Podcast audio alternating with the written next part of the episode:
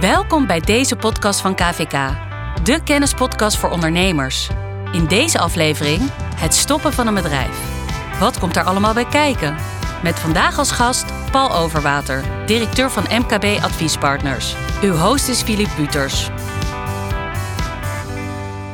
Welkom, ik ben Philip Buters. En bij mij aan tafel is aangeschoven Paul Overwater. Welkom Paul. Jij bent van MKB Adviespartners. Dat klinkt alsof je ondernemers goede raad geeft. Dat klopt, Philip. Dank. Ja, we zijn een adviesbureau dat ondernemers helpt bij groei of bij andere knelpunten in hun bedrijfsvoering. En dat loopt uiteen van het begeleiding bij start, het begeleiden bij een bedrijfsovername en ook bij het stoppen van, van je onderneming. Dat komt goed uit, want vandaag gaan we dieper in op iets waar jij in de praktijk ongetwijfeld eh, veel ervaring mee hebt: het, het stopzetten van je bedrijf. Dat is iets waar je als ondernemer vaak maar één keer in je leven mee te maken krijgt. Maar er komt wel heel veel bij kijken. En daarom leek het ons goed om met jou eens na te gaan welke stappen je moet zetten om het tot een goed einde te brengen. Een bedrijf stoppen. Het is vaak een stuk lastiger dan er een starten. Wat moet je allemaal regelen voor een goede finish?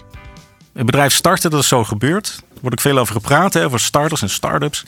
Maar stoppen met je bedrijf, dat is toch echt andere koek. En dat heeft ook niet altijd een leuke reden of aanleiding. En dat is ook nog een stuk lastiger en dat kan ook best lang duren voordat alles is afgerond. Paul, jij weet als adviseur van MKB Adviespartners goed wat er allemaal komt kijken bij stoppen met een bedrijf. Wat, wat kom jij bijvoorbeeld tegen als, uh, als aanleiding voor ondernemers om een bedrijf stop te zetten? Nou, dat loopt uiteen. Uh, ziekte is vaak een heel uh, uh, punt wat heel snel natuurlijk moet, waardoor het bedrijf echt niet verder kan. Uh, soms is het ook gewoon leeftijd, soms ook andere omstandigheden. Uh, de, de, markt verandert, uh, de vraag vanuit de markt verandert. En dat, dat loopt echt uiteen. En dan is het inderdaad ja, het geval dat je dan geen koper kunt vinden. Dat, Ja, dat is altijd lastig, vooral als het natuurlijk snel moet. Maar soms uh, zie je het ook aankomen. Ja, en soms moet je ook gewoon je verlies daarin nemen, hoe ja. hard het ook klinkt. Ja. En dan soms is een verkoop voor 1 euro makkelijker, sneller geregeld dan zelf alles gaan stopzetten. Ja. Met alle risico's en tijdsduur die het nog met zich meebrengt. Uh, ja. ja, lastig. Maar stel je hebt de knoop doorgehakt, je besluit te stoppen met je bedrijf. Dan komt er toch echt een berg aan praktische, financiële en juridische to-do's op je af, kan ik me voorstellen. Ja, kijk, een bedrijf is sneller gestart dan gestopt, zeggen wij dan. Uh, klanten, leveranciers moeten geïnformeerd worden. En let goed op je gemaakte afspraken natuurlijk met leveranciers. Heb je een, wat voor verplichting komt eruit? Mm -hmm. uh, niet dat je na rand nog een claim krijgt van je, je zou nog leveren of je zou dat en dat nog doen. Ja. Dat moet al belangrijk uh, zijn. Um, ja, praktisch is natuurlijk je, al je kosten die doorlopen, bedrijfsverzekeringen, abonnementen, domeinnaam. Uh, dat heeft ook vaak een looptijd. Uh, dan let daar ook gewoon op. En ja. natuurlijk uiteindelijk uitschrijft bij het handelsregister. Ja, en dan personeel, hè? dat lijkt me ook heel belangrijk. Ja, uh, stopzetting, personeel, dat is natuurlijk iets wat, wat niet echt altijd makkelijk met elkaar samengaat. Nee. In de regel heb je daar een ontslagvergunning voor nodig. die regelgeving is de afgelopen jaren wel sterk veranderd. En dat kan van bedrijf tot bedrijf verschillen. Dus ja, mijn advies is laat je daarin goed voorlichten, adviseren. Want dat kan je een heleboel tijd en een ja. heleboel geld schelen. Ja, dat moet je netjes doen. Paul, ik ik kan me ook voorstellen dat er ook mogelijkheden zijn voor de ondernemers zelf om een uh, inkomensvoorziening te treffen, om een soort uitkering te ja. regelen? Ja, die zijn er. Dat is, uh, er zijn wat mogelijkheden. Dan laat je daarvoor wel goed informeren en kijken of je aan de voorwaarden voldoet. Enerzijds heb je daar de BBZ, besluit bijstandverlening zelfstandigen. Ja. Of de IOHZ, ja, dat is een hele mond vol, maar dat is de wet inkomensvoorziening ouder en gedeeltelijk arbeidsongeschikte gewezen zelfstandigen. Zo. Ja, maar daar moet je wel mee opletten, want die is pas voor 55 jaar en ouder. De ondernemer moet daar dus aan die leeftijdseis voldoen. Ja. En dan uh, volgende stap lijkt me ook de Belastingdienst. Die zal ook willen afrekenen als je stopt uh, met je bedrijf. Ja, dat is, uh, dat is een gegeven. Vooral als je in een uh, inkomstenbelastingondernemer bent. Dus een uh, eenmanszaak of een FOF. Dan moet je, ga je je bedrijf staken zoals men dat bij de belasting doet. Dan ja. moet je een stakingswinstaangifte doen. Dus ook een fiscale oude dagreserve ervoor die opgebouwd is. Ja. ja, dan moet je, die valt dan vrij. En daar moet je dan ook over gaan afrekenen. En ja, alle verdere regelgeving op belasting komen dan ook om de hoek. Want wat kom jij tegen bij die, die voor? als je daarover moet afrekenen, is dat meteen de verschuldigde belasting betalen? Of, of ja, er zijn verschillende dat... oplossingen voor. Of je betaalt het in één keer natuurlijk progressief belastingssysteem. betaal je meer of je kan het omzetten in een, in een uh, bankspaarproduct. Waardoor je de belastingdruk kan spreiden. Ja. Maar belangrijk is wel dat er wel middelen beschikbaar zijn om die uh, belastingclaim, zoals die voortkomt bij staking, uh, te kunnen voldoen. Ja, je moet het echt liquide hebben. Hè? Ja, ja. ja. Nou, daarom, ja, onze divisie is dat. Neem contact op met je boekhouder of je accountant. Uh, je bent vast niet de eerste die bij je boekhouder of accountant aanklopt. En je zegt van ik wil mijn bedrijf beëindigen. Ja, en dan kan ik me voorstellen dat je die administratie, dat, dat is een algemene verplichting, dat je die een aantal jaren nog uh, paraat moet houden? Dat je, dat je moet ja, daar is, daar is regelgeving voor. Uh, je moet een bewaarplicht van zeven jaar.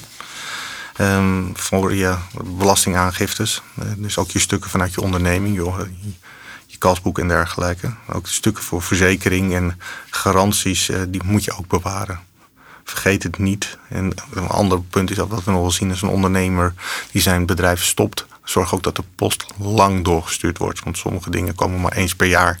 En die mis je dan. En dan ben je er nog een paar jaar, zit je eraan vast. Of je, het gaat een eigen leven leiden, waardoor je er later nog meer uh, ja, toch moet afkopen.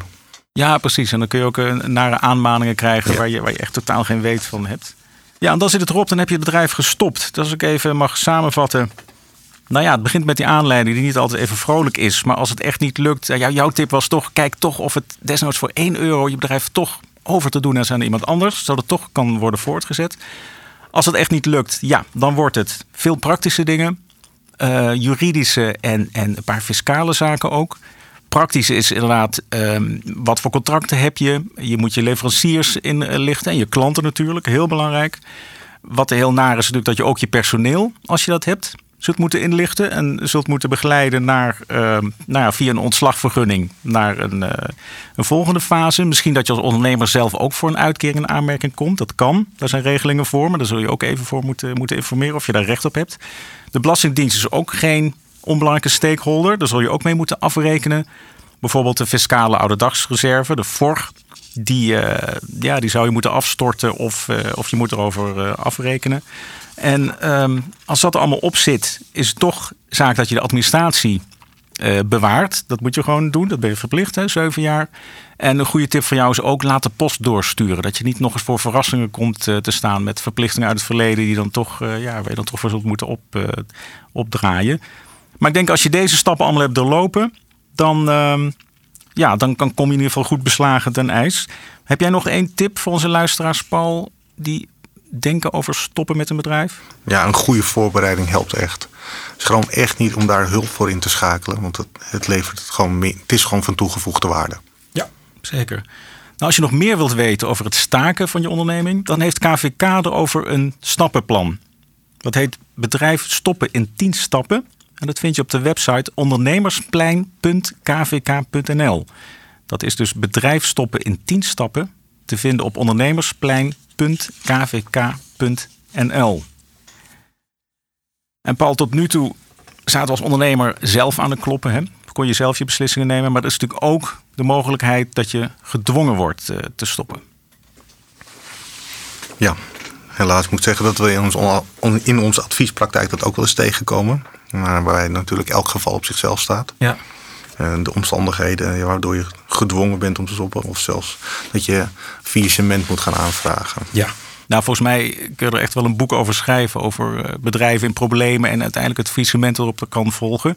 Maar voor nu lijkt me vooral nuttig om even in te gaan op um, ja, wat je kunt doen om, om te voorkomen dat je echt met de rug tegen de muur komt te staan. Dat je geen enkele andere optie hebt. En te zorgen dat ook al gaat het heel moeilijk en steef je misschien af op gedwongen stoppen, dat je toch zelf het roer een beetje in handen neemt.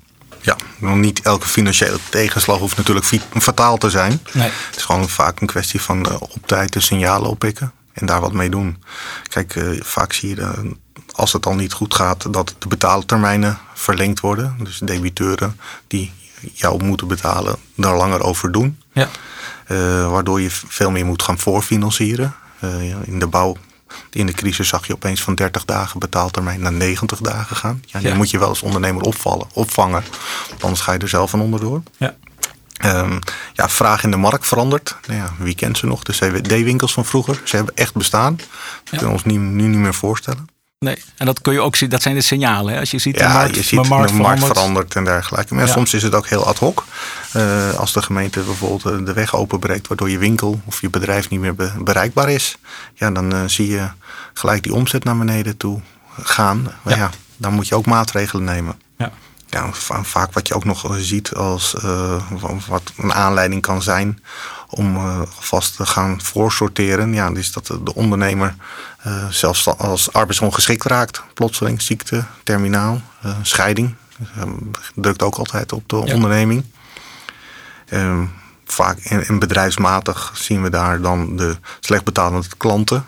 Dat wat ik net al aangaf. eh, Dat is eh, echt een veel voorkomend iets. Ja. Dan men probeert, man heeft een jarenlange relatie met een klant, maar hij betaalt toch niet. Ja, en als ik inderdaad mag samenvatten, jij zegt je moet alert blijven, je moet ook echt op tijd ingrijpen. Hè? Ja, dus die wacht niet klant te lang. die langer over betalen doet, niet te lang pappen en nat houden, toch eh, sneller erbij zijn en je conclusies trekken en, en, en een plan maken. Ook Ja. als de straat wordt opengebroken. Ja, en je moet gewoon op tijd erbij zijn. Wacht niet Ja. te lang.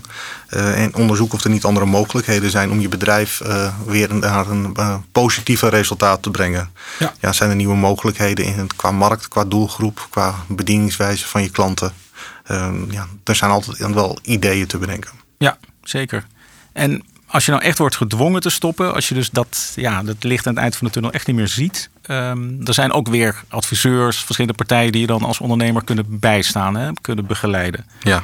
ja, dat klopt. Ja, laat het er echt niet op aankomen, want dan heb je echt lang last van. Probeer zo snel mogelijk in contact te komen met je eigen adviseur, boekhouder, accountant of met de KVK of het ondernemersklankbord. En als het echt misgaat, bel, meld dan betalings, betalingsonmacht bij het UWV als Ja. je personeel hebt en bij de Belastingdienst. Ja. En kijk ook anders nog eh, welke mogelijkheden het BBZ, Besluit Bijstand Verlening Zelfstandigen, of het IOAZ. Dat is de wet inkomensvoorziening ouder en gedeeltelijk arbeidsongeschikte gewezen zelfstandigen. Eh, wellicht he- zijn daar nog aanknopingspunten voor. Hele mond vol. Dat, dat zijn mogelijkheden om jezelf, ehm, ja, om een uitkering eh, te krijgen, bij beëindiging of ook nog Ja. tot, een, eh, tot een oplossing van je financiële situatie te komen. Ja, ja.